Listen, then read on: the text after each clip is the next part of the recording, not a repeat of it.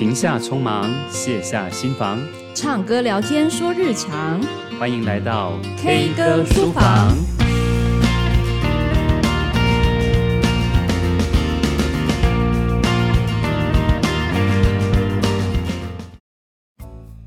Hello，各位听众朋友，大家好，我是老苏。那今天是教养答课问的单元。那上一回回答了对立反抗的孩子被全班排挤该怎么办？没想到收到投稿发问的老师的回馈，他说我的回复给他许多思考的方向，也让更多的家长跟老师了解到同班孩子不一样的心声，协助他们怎么去学习跟这样的孩子相处啊，他觉得收获很多，收到这样的回复还蛮开心的，让我更喜欢用这样的方式的跟大家做一些互动。也许如果你还有一些问题，也欢迎在这个单元里头继续的提问。那今天要来回答一个家长的提问，他提到他的孩子比较动作慢吞吞。他的提问是这样子，他说孩子现在是三年级，写作业的时候常常拖拖拉拉的。他们以前是传统的打骂教育和高标准的父母，不过在两年前孩子生病了，就是 OCD 独生焦虑症。这两年来，他们一直都是爱的教育，看了很多的教养的书，很多儿童情绪的相关书，吸收了很多。也成长很多，所以孩子现在几乎已经痊愈的状况。不过他想要问的是，孩子现在有一个比较严重的毛病，就是边写作业边玩，拖拖拉拉的，然后经常会问很多很多问题。爸妈觉得他应该是没有安全感，缺乏自信。那小孩子的成绩算是中上的程度，但是写作业的时候还是一直拖拖拉拉的，有时候三十分钟的作业要写三个小时。他说，孩子下课后都是在阿嬷家，大概写了一半的作业。那晚上七点半之后再继续陪他写到十点多。那很想要把孩子送安心班，眼不见为净算了，但又怕孩子受不了安心班老师的高压，也不想要那么快的放弃。希望我们能提供一些建议啊。那看完这个提问之后，呃，有几个想法哈，有读到几个重点。第一个就是提问的这位家长，他有提到说，他们以前是传统的打骂教育，比较高标准的父母。那第二个重点是有提到说，孩子这个边写作业边玩的问题，所以造成整个时间拉得非常的长。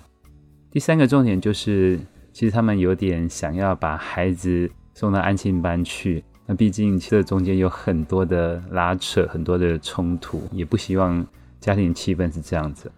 嗯，我自己看完这个问题有一些想法。我的确也教过很多动作很慢很慢的孩子，他们不管是在写作业慢，他们连生活作息都很慢。当然，我们很希望能教到本身就是一个很自律的孩子。不过，话说回来。我观察很多很多年，我发现那些啊自我要求很高哈，我会把事情做得很完美的孩子，除非他自己的天性就是这样，否则大部分其实都是后天造成的。他们都是过于自我要求、过于自我压迫，甚至是自尊心很高的孩子。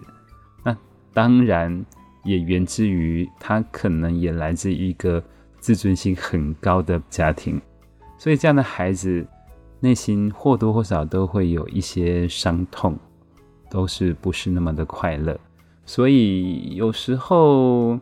我们总是看着别人的孩子，就觉得说：“哎，别的孩子好棒哦！”但是每个孩子的天性不一样了，每一个家庭的教养观也不太相同。我觉得把我们自己的孩子照顾好，依照他的天性，给他一些方法，或者是说给他一些陪伴的力量。也许他就会会不太一样。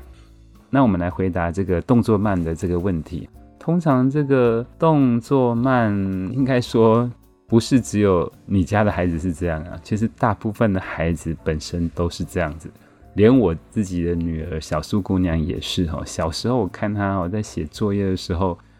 唉，只能说每天都是看到心脏病快要发作，因为她的确会把。我觉得可能没有那么多的作业量的作业写写写到很晚，那写到其实我都非常焦虑了起来，因为我会担心他可能睡眠不够。我还记得有几次他写到十二点多一点多都还在写作业，所以难免会家庭气氛很差。不过我觉得要嗯就是孩子写作业很慢，这可能要分成几个部分来谈。第一个，孩子边写边玩，他是因为过于分心了呢，还是说他本身就是动作慢的孩子呢？还是说他其实是一个没有安全感、需要人陪伴的孩子？刚刚第一类型比较偏向于就是他本身就是容易分心的孩子的话。可能跟他平常的作息是有关系的，他可能比较没有办法在那一开始就进入了一个比较静态学习的状态里头，所以他在前半段的时间一直想要站起来，一直想要讲话，一直想要吃东西，这些可能都是有的。所以我们要陪着他，让他可以练习，在前可能半个小时那段时间，让他可以慢慢的静下心来，把这些事情做好。这可能需要一段时间练习，这一段时间可能是需要爸妈、大人在旁边陪着他，然后慢慢的让他可以心静下来。经过练习，其实是可以慢慢的缩短，很快进入那个状态。那还有就是说，也许可能在把桌上的东西全部都收好，还有就是他的写作业的环境也会造成影响。如果他可以是在一个很大的桌子。孩子有一个比较大的一个学习的环境，然后桌面上清理得很干净的时候，他反而比较能专心的去做书写，或者是去完成他的回家作业。如果是这样比较容易分心的孩子，在班上，我通常会请他坐到我前面来。那也许他自己在座位上写很久，还没有写几个字，可是往往被我叫他前面来，坐在我旁边的时候，五到十分钟，几乎就把眼前的那份作业全部写完了。那还有一个部分可以试着让他做一些练习，像我在班上会推行的叫一个心宁静运动，我觉得还蛮适用的。让他们就是用一分多钟的音乐，让他们可以心宁静下来。等到他们眼睛再张开了之后，就会发现，哎，他们迅速进入心很宁静的状态，以至于他们就能很快的进入静态学习的部分里头。也许我们也可以跟孩子谈。孩子认为，反正写完了作业就是这样子。那也许我们可以去转换他的思维，让他可以去感受到学习的乐趣。也或者是说，在他写作业完之后，其实会有一些诱因，例如他更早的完成作业，就可以更早的上床睡觉了嘛。那爸爸妈妈就会陪在他旁边说说床边故事，那陪他一起玩一些小游戏。这个可能会促成他有想要快点把作业写完的一个诱因。好，这是第一个类型的孩子，就是他可能是比较容易分心的孩子。那第二个类型的孩子就是比较动作慢的孩子，他天生就在一个很缓慢的节奏里头。那有的孩子天性就是这样子的。不过我觉得也要用另外一个角度来欣赏他们。其实这样的孩子是天生比较浪漫一点的，他们对于很多事情都很多的丰富的想法跟丰富的感受力。我曾经带过一个孩子，就是他就是动作很慢，吃饭好慢好慢，可是感觉到其实他就是一个内在有很多很多很多想法、很梦幻的孩子，所以他写出来东西都充满的创意跟天马行空。其实我觉得动作慢这部分、天性慢的部分，它会随着年纪增长，会随着任务的急迫性，会慢慢的去做一些修正。刚刚说的那一位孩子，其实我发现后来他的动作慢是选择性的。当如果今天时间是比较充裕的，他吃饭就会非常的缓慢；但如果今天时间是比较急迫的，他自己就感受到时间的急迫性的话，其实他的速度是可以加快的。所以有时候这个动作慢呢、它是取决于这个孩子对于现况的一种判断。像我自己哈，我以前在当兵的时候也有一个绰号叫做“慢慢来先生”。我这个人其实也喜欢享受在那个步调很慢的状态里头。我走路也蛮慢的，然后我做事的话，我会慢慢去思考。这跟一个人的思维有很大关系，这叫做快思跟慢想。有些人想法做决断是很快速的，但有时候有些人是慢慢的在思考的。通常慢思的时候，其实他是在收集相关的资讯，他在打开了他的感官能力，在感知世界收集各式各样的情报资讯，以至于他充分的掌握了所有资讯的时候，他就可以快速的做下一些决定。从这个角度来讲，也是可以去欣赏孩子不同的特质。我自己有时候需要做一些决策的，或者是说我需要做事情的时候，其实我后天的训练反而可以让我在做这件事情是比别人快很多，因为我在这个过程中我已经充分的思考，我有很多很多种的方法，我思考过之后，接下来我就快速的去做完这件事情，所以这也没有所谓的好不好。如果你真的很希望把这孩子的动作加快一点，因为也许他真的耽误到很多的行程的时候，你要把它变快，它就是一种行为主义。你可以训练他，例如说规定一个时间，时钟就摆在前面，定一个定时器，或者是说你让他去倒推，从他要睡觉，然后往前推所有的行程，再往前推推推，所以他就会知道他剩下多少时间应该完成这些东西，那他就会感受到时间的急迫性。以至于他可以快速的把这些事情做完，这是对于那个天生动作慢的孩子的一些建议。那第三种类型，就像是提问的家长提到安全感的问题，可能孩子真的是因为缺乏安全感，他就会更加的黏爸妈。我家的女儿其实也是一样，我观察她为什么之前写作业会这么久，有一部分原因她是独生女儿。他很期待妈妈下班后踏进家门的那个瞬间，可以跟他多聊点天。他就会慢慢的拖，等到妈妈可能很晚的十点了、十一点了回来的时候，他就很开心的跟妈妈做一些互动。他很珍惜那些互动的时光。这有部分来讲，其实真的是孩子想要跟爸妈多一点互动，所以他才会问那么多问题。所以换个角度来讲，这也是还蛮不错的一段过程。毕竟孩子才小学三年级，才刚从二年级升到三年级，他面对的是课业变难变多了。其实他会需要的是一些协助了，他也希望爸爸妈妈能多陪他。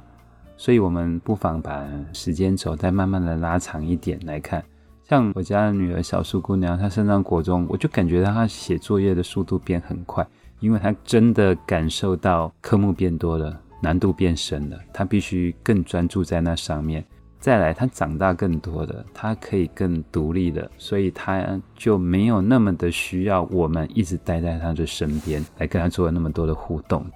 反过来说，要去思考说，那我们怎么可以给出孩子的安全感，而不是只有写作业这件事情。孩子小时候因为教养的方式产生极大的焦虑。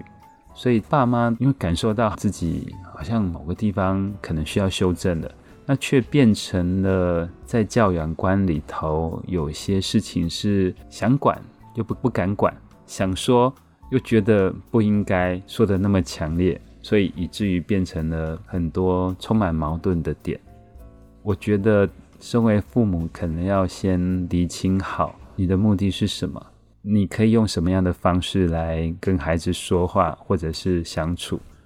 啊，我觉得面对现在的孩子，爸妈们真的就是这五个字啊：温柔而坚定。你可以温柔的对着他们，但是该要求的、该完成的，其实都应该坚定的让他去完成。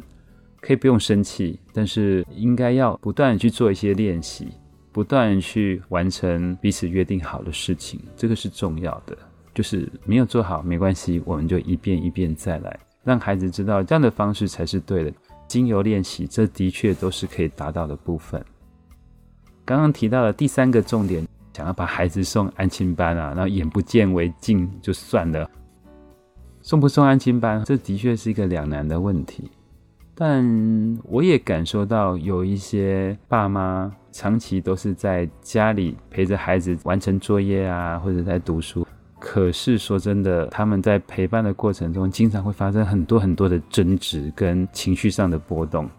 我们老师借了一句话，就是说自己的孩子真的很难教，所以有时候哈也可以思考，他也是另外一种方式啊。那不如把孩子先让安亲班的老师来接手看看。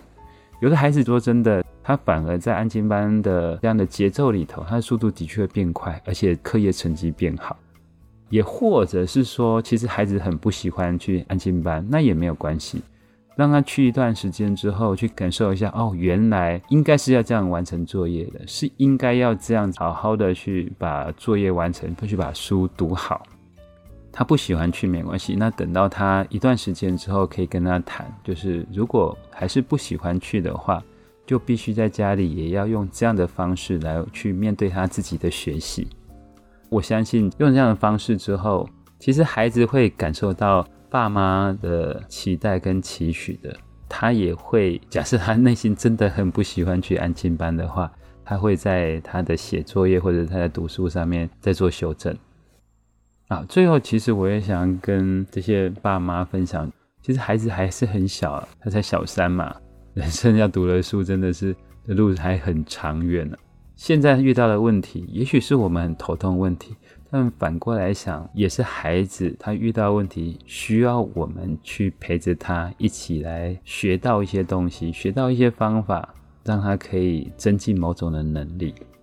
这对于孩子，或者是对于我们而言，都是很好的学习的历程。如果用这样的角度来看孩子的的状况的话，我相信都会有很不一样的想法以及动力。